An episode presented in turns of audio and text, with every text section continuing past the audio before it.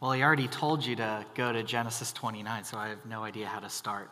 Um, it's really good to see you all this morning. Thank you so much for being here. So, as Joel said, Genesis 29. We're going to be reading starting in verse 31. And we're going to just be picking up where we left off in our series on Genesis. So, if we remember last week, Joel uh, looked at the previous section where we saw how Jacob is tricked into marrying two sisters, Leah and Rachel. And we saw about how his future father in law, Laban, switched out Rachel for Leah on the wedding night and then gave Rachel to him to be his wife as well in exchange for him to work for Laban another seven years.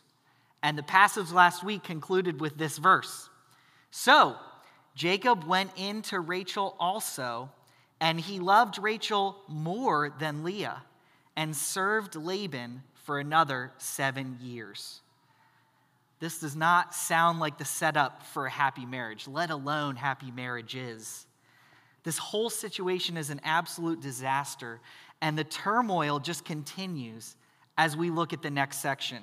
So let's read together what happens next, starting in verse 31 and continuing through Genesis 30, verse 24.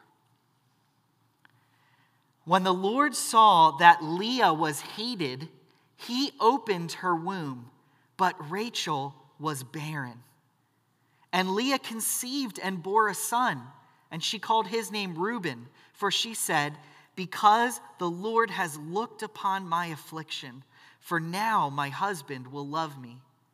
She conceived again and bore a son, and said, Because the Lord has heard that I am hated, he has given me this son also.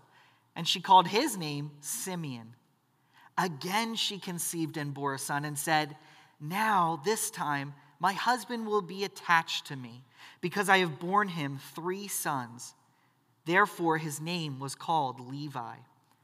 And she conceived again and bore a son and said, This time I will praise the Lord.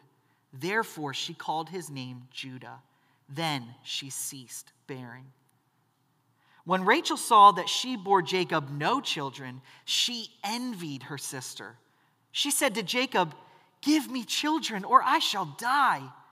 Jacob's anger was kindled against Rachel, and he said, Am I in the place of God?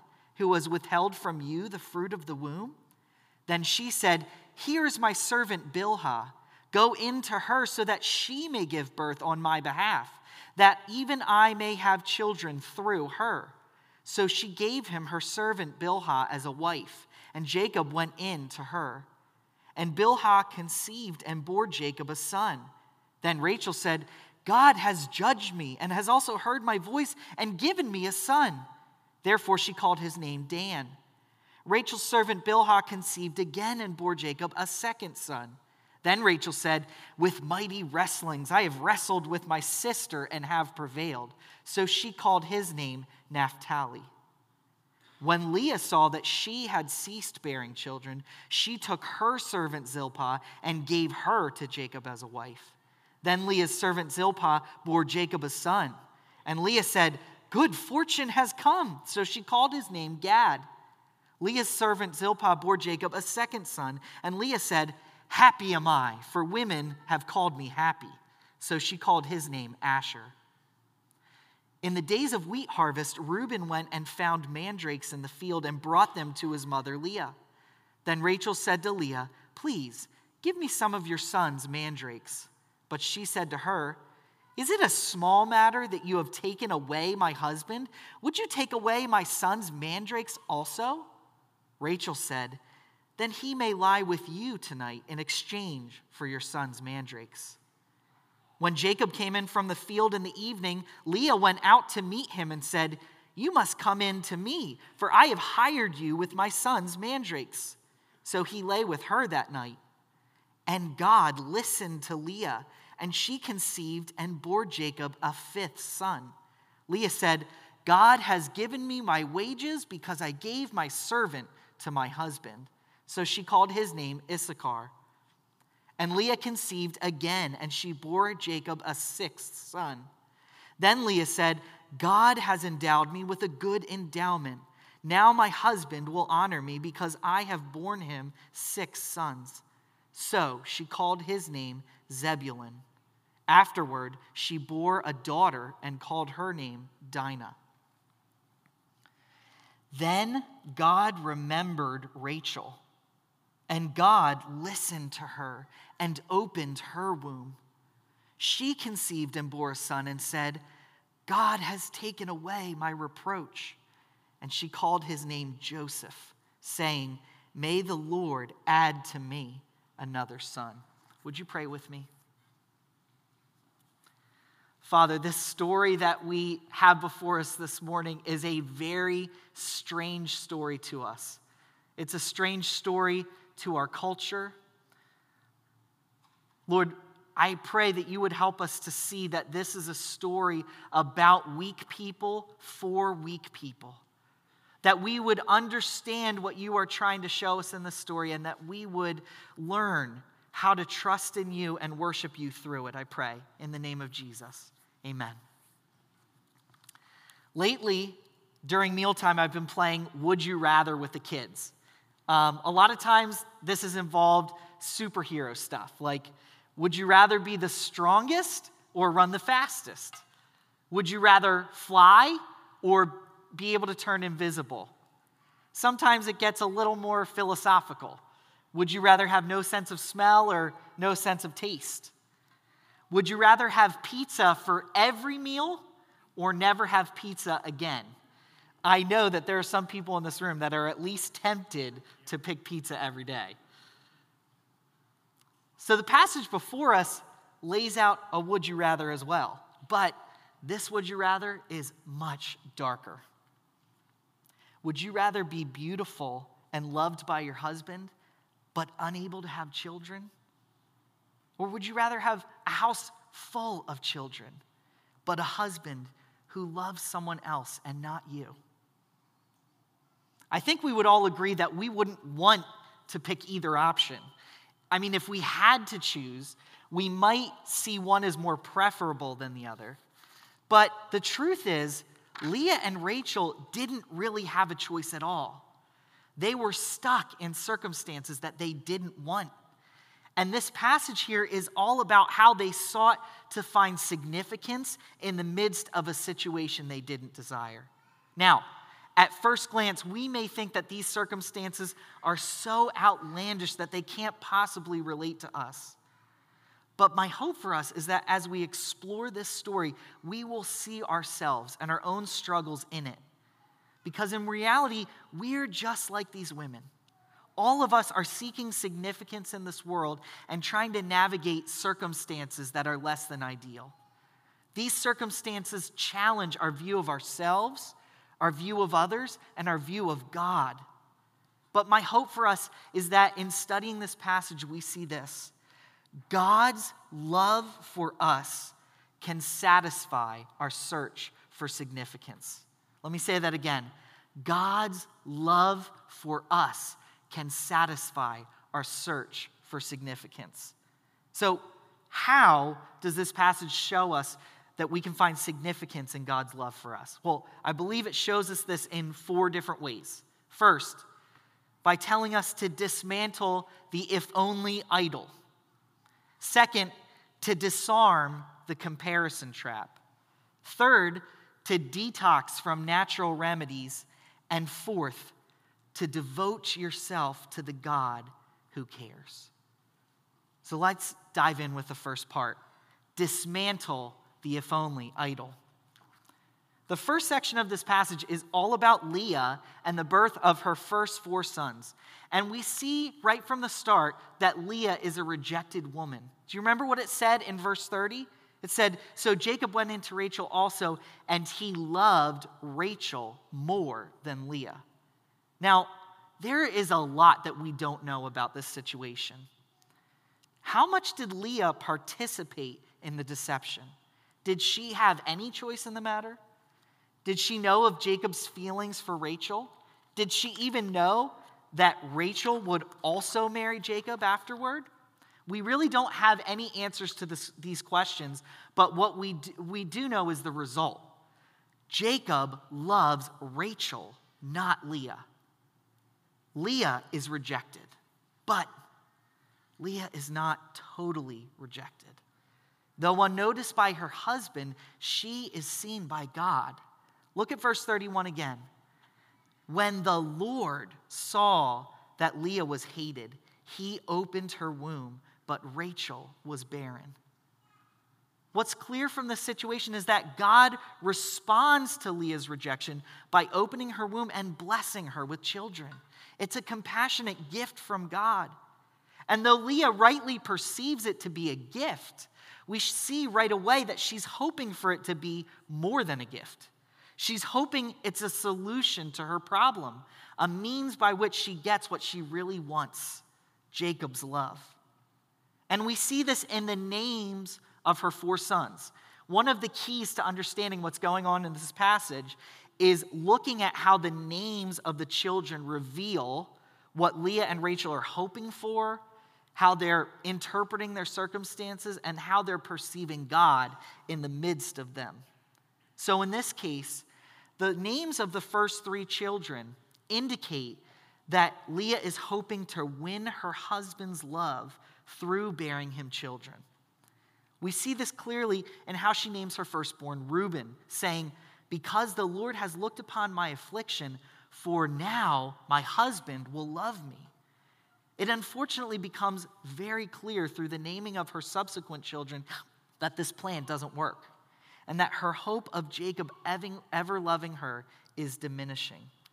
We see the second son's name is Simeon because the Lord has heard that I am hated. Second son, she's still not loved and he has given me this son also. The third son's name is Levi, saying, Now this time my husband will be attached to me because I have borne him three sons.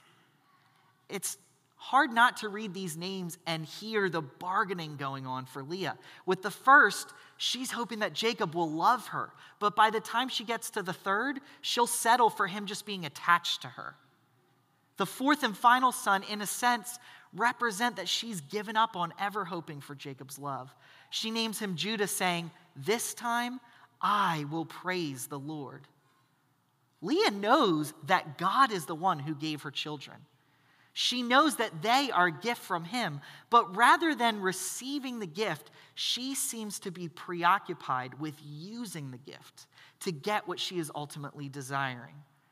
It's not until Judah is born that she sees the gift and simply thanks God for it. Now, it's worth saying here that what Leah is desiring is a good thing. But we can clearly see how much she's missing the blessing of what she has because of how focused she is on what she doesn't have. It's as if she's saying, if only Jacob loved me, then everything would be okay. When we consider these things, it's worth asking the question what is your if only? What is the one thing that you feel like you are lacking, that you often think would complete you or, or make your life much better than it is? If only I could make more money, then I wouldn't have to worry all the time. If only my kids would sleep, then I could give them more focused attention. If only my spouse would appreciate what I'm doing for them, then I could be more romantic. If only I could find my soulmate, then my life would feel happy. If only I could lose weight, then I would feel beautiful. What we need to see here is that this kind of thinking robs us of joy and thankfulness for what we have.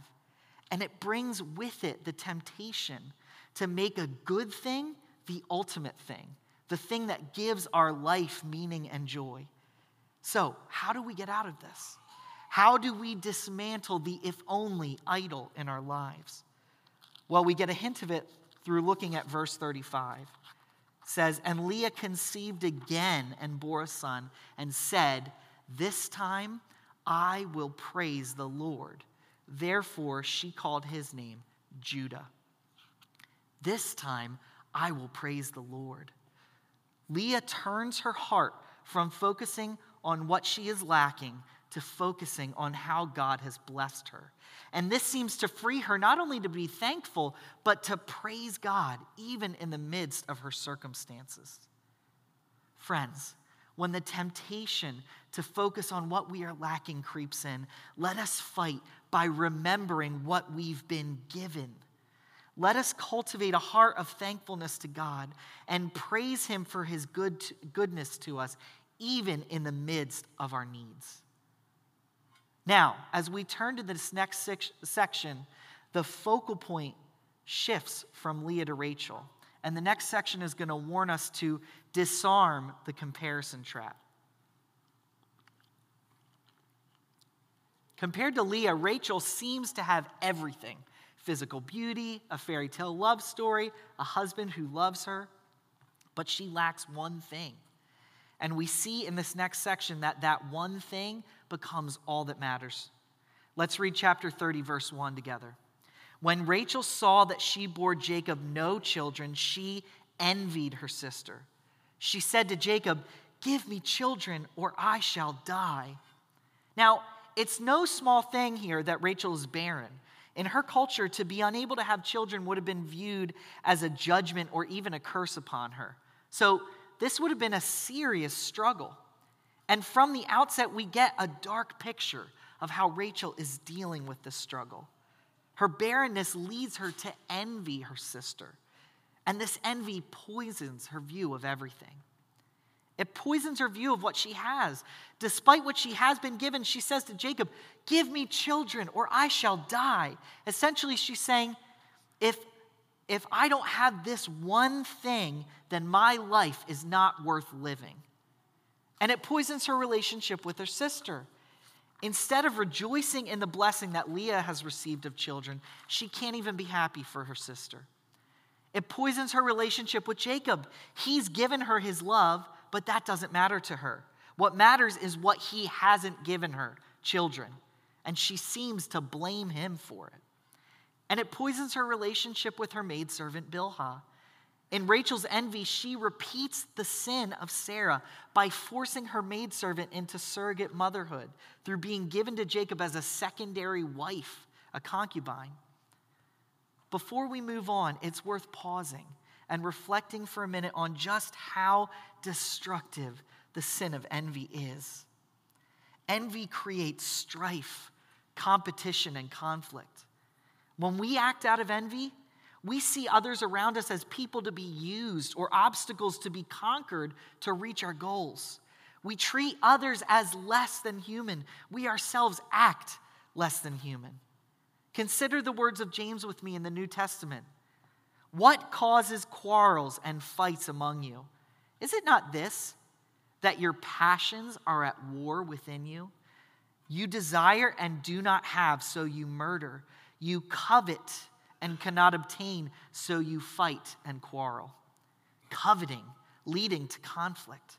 In this passage, we see clearly from the names of Rachel's surrogate children that she views things here as an outright competition against her sister Leah. She names her first son Dan, saying, God has judged me. That is to say, God has judged in my favor, and he has also heard my voice and given me a son. The name of the second son is Naphtali, saying, With mighty wrestlings I have wrestled with my sister and have prevailed. And her actions here have very serious consequences because now Leah enters into the fray. She gives her maidservant Zilpah to Jacob as a surrogate mother, and now we have an all out baby war on our hands. Now, Rachel may have instigated this, but Leah is by no means innocent of fault. The names of her children, uh, the children born to Leah through Zilpah, indicate that she is also now competing with Rachel, particularly the name of the second surrogate son. Look at verse 13 again. And Leah said, Happy am I, for women have called me happy. So she called his name Asher. This name here indicates an awareness of how other people will view Leah's situation and that their perception of her being blessed because of how many kids she has is the cause for her rejoicing. She's taking pride in her own reputation. Now, it's easy for us to normalize or minimize comparing ourselves to others, isn't it? We can do this with Instagram, judging how much better someone's life is compared to ours by what they post. Or on the other side, judging how good our life is by how many likes we're getting or views we're getting. Finding pride in our own reputation. But, friends, this kind of comparison is a trap. This passage illustrates for us just how destructive this comparison trap can be. Friends, God shows us a better way, and it begins by turning away from contending with others to wrestling with God in our circumstances. Why do I say that? Well, you might have noticed that there's only one time in this entire passage that Jacob says anything, and it's all the way back in verse 2. Jacob says to Rachel, Am I in the place of God who has withheld from you the fruit of your womb? Now, although Jacob's response here is far from gracious, which we will address in more detail later, it does contain some truth because ultimately it's God who has allowed Rachel to remain barren. But what's notable here is what Jacob doesn't do. Because in Genesis 25, we saw that Jacob's own birth story was after years of his mother Rebekah being barren, just like Rachel. How did Jacob's father Isaac respond to his wife's barrenness? Genesis 25 21 tells us, and Isaac prayed to the Lord for his wife because she was barren. And the Lord granted his prayer, and Rebekah, his wife, conceived. Jacob's own father shows us a very different response to a very similar circumstance. He prayed for his wife, he made his wife's burdens known to God. You see, Rachel's problem here is not with Jacob. In fact, it's not even with Leah. Her problem is with God. And He's the one that she needs to be wrestling with.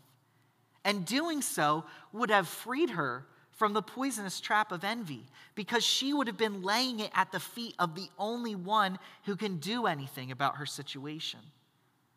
When we pray our burdens to the Lord, we are, in a sense, wrestling with God over our circumstances. All we need to do is look at the Psalms and see that God is able and willing to hear our burdens and even to hear our complaints. And the Psalms show us how the, this path can lead us to trust in Him in the midst of our circumstances. Friends, let Rachel's actions here be a clear warning to us of the dangers of sinful comparison. Let us contend with God for what we desire and not compete with others around us. Let's be encouraged by Allen P. Ross on this point, where he says, Whatever our lot in life, whether we are hated or ignored, oppressed or challenged, troubled or anxious, our attitude should not be one of jealousy, nor our efforts those of bitter rivalry. Rather, we must cultivate a wholehearted trust in God waiting patiently for his blessing on us. Turning to the next section, we continue to see that Rachel and Leah are in competition with one another. And we're warned again to detox from natural remedies. Let's look at verse 14 and 15 together. In the days of wheat harvest, Reuben went and found mandrakes in the field and brought them to his mother Leah. Then Rachel said to Leah, Please give me some of your son's mandrakes. But she said to her, Is it a small matter that you have taken away my husband? Would you take away my son's mandrakes also? Rachel said, Then he may lie with you tonight in exchange for your son's mandrakes. For some of us here, these verses contain the most pressing question of this whole passage What is the deal with the mandrakes? I mean, some of you might be reading the word mandrakes here and thinking of the Harry Potter books when there are these plants called mandrakes that are these like ugly baby looking things that when you pull them out of the ground, they cry at you. That's not what this passage is talking about. Actually, there's a perennial Mediterranean plant called the mandrake that has a bluish or purplish flower and it bears yellowish plum sized fruit in the summer. And in ancient times, these mandrakes were thought to be an aphrodisiac and thought to help with fertility. So, it would appear that Rachel wants the mandrakes because she hopes it will help her to get pregnant. But Leah is not willing to help Rachel here, so it's going to take Rachel giving something up too. So Rachel proposes that Leah can sleep with Jacob in exchange for the mandrakes. And the very fact that Rachel offers this implies that in some way, Rachel has control over which wife Jacob sleeps with at any given night. So, Rachel gets her mandrakes, and Leah gets a night with Jacob. But Rachel's plan doesn't work. Leah ends up pregnant and goes on to have three more children. But Rachel remains barren. Her medicinal solution here is a total failure. Now, this section clearly indicates that it's God that gives Leah more children. Verse 17 says, And God listened to Leah, and she conceived. This seems to imply that Leah was speaking to God. She was praying to him about her situation. But there's no indication here of Rachel praying. And so we have a contrast. Because although Rachel seems to be striving with everything in her own strength to have a child, she does not seem to be seeking God for this. Now, I want to make two things very clear for us here. First, we need to clarify that trusting in God does not mean we avoid natural solutions or that we don't do what we can in our power to improve a situation. You should not come away from this thinking that there's anything wrong with natural remedies or medications in and of themselves. But rather, we need to recognize that trusting in God means that we put our hope in Him even as we seek physical solutions. This is what we see in Psalm 20, verse 7, where it says this Some trust in chariots and some in horses, but we trust in the name of the Lord our God. At the time this was written, Israel had an army, but the point here is that we don't place our hope in these means, but rather we put our hope in the Lord. The second thing we need to clarify is that we need to be careful that we don't misinterpret the way that God works through prayer. There are some who would look at this passage and say, Rachel sought medication and Leah prayed. And God answered Leah because she prayed. See? All you need to do is pray. The reason you don't have what you desire is that you're trying too hard on your own and you're not praying enough. I must say that I have talked to more than a few Christians that have been given advice like this in the midst of trial. I have had more than a few friends that have struggled with infertility and have been hurt by Christians who, though well intentioned, essentially gave them advice that reflected this spirit. If you weren't worrying so much, you'd get pregnant. You're not healed because you don't have enough faith. Friends, this is a misapplication of God's word, and it's a misunderstanding of the purpose of prayer. Because underneath of this is the idea that God will give us everything we want if we just pray the right way. It reduces God to some sort of transactional genie. What's more, it ignores the truth that very often God chooses not to answer our prayers in the way we expect or in the timing that we're hoping for. That often we don't know what His purposes are. So we're left to trust Him and that He does have a greater purpose in store for us. So the idea here is about what's going on in Rachel's heart.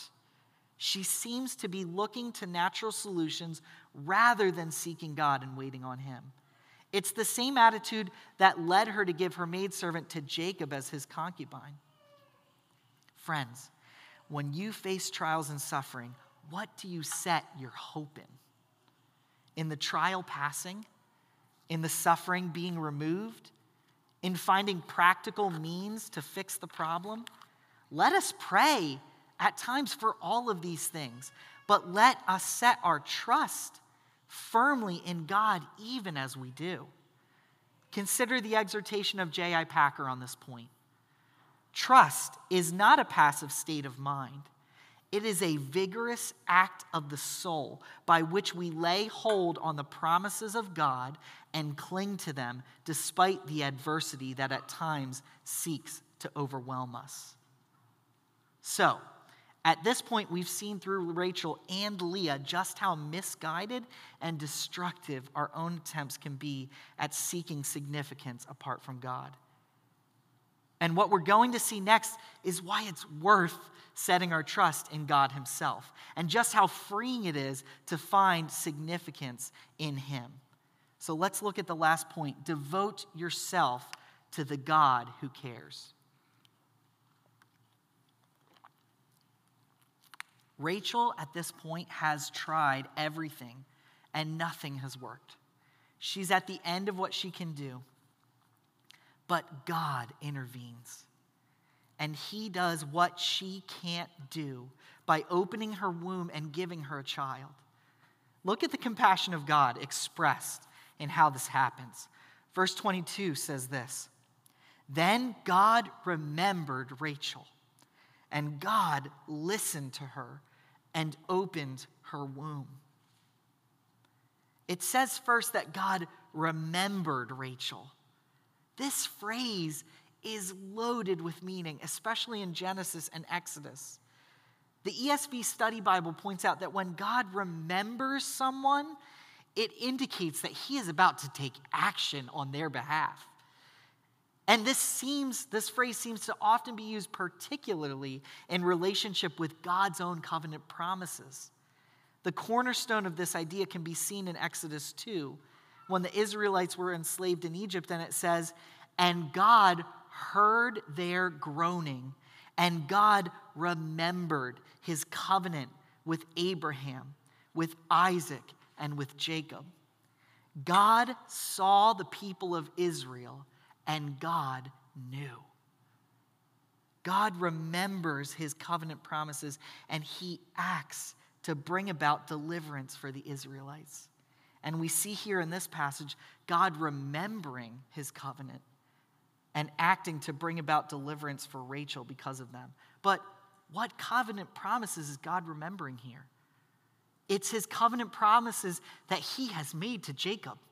He has told Jacob in continuation with his father Isaac and his father Abraham, it is through, I will make your offspring more than the sand of the sea. He has said to them, I will be with you. And through you, all the nations of the earth will be blessed. As I was thinking about this section this morning, what struck me was to realize that God remembers Rachel in her connection to God's covenant promises made through Jacob.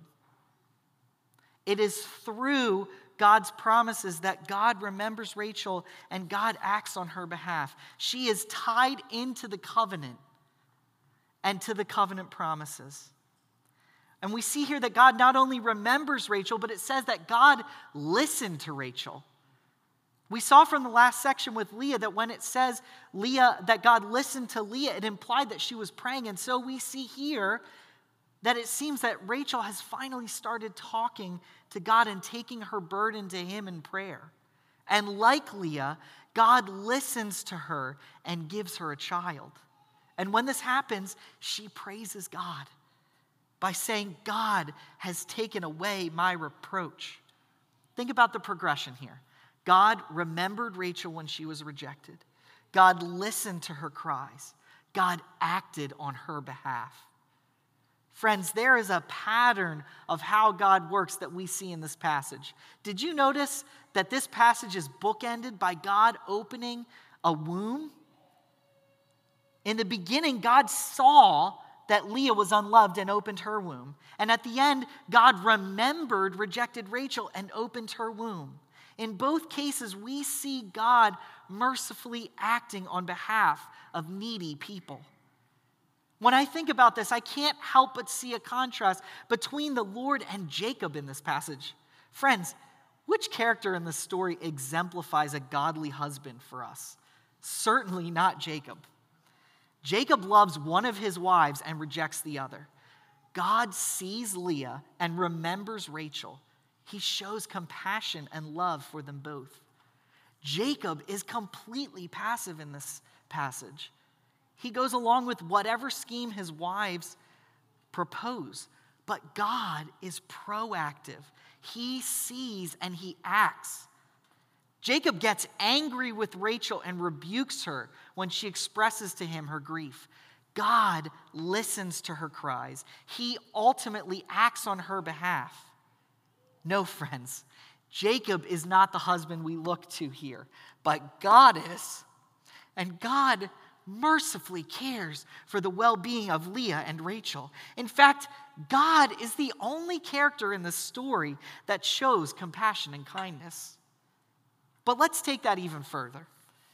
Does any person in this story seem worthy of the kindness that God shows to them? Ask yourself this Would you want Leah or Rachel as a sister? Would you want Jacob as a husband? No. Every single person in this story is completely unworthy of the kindness they have received from God.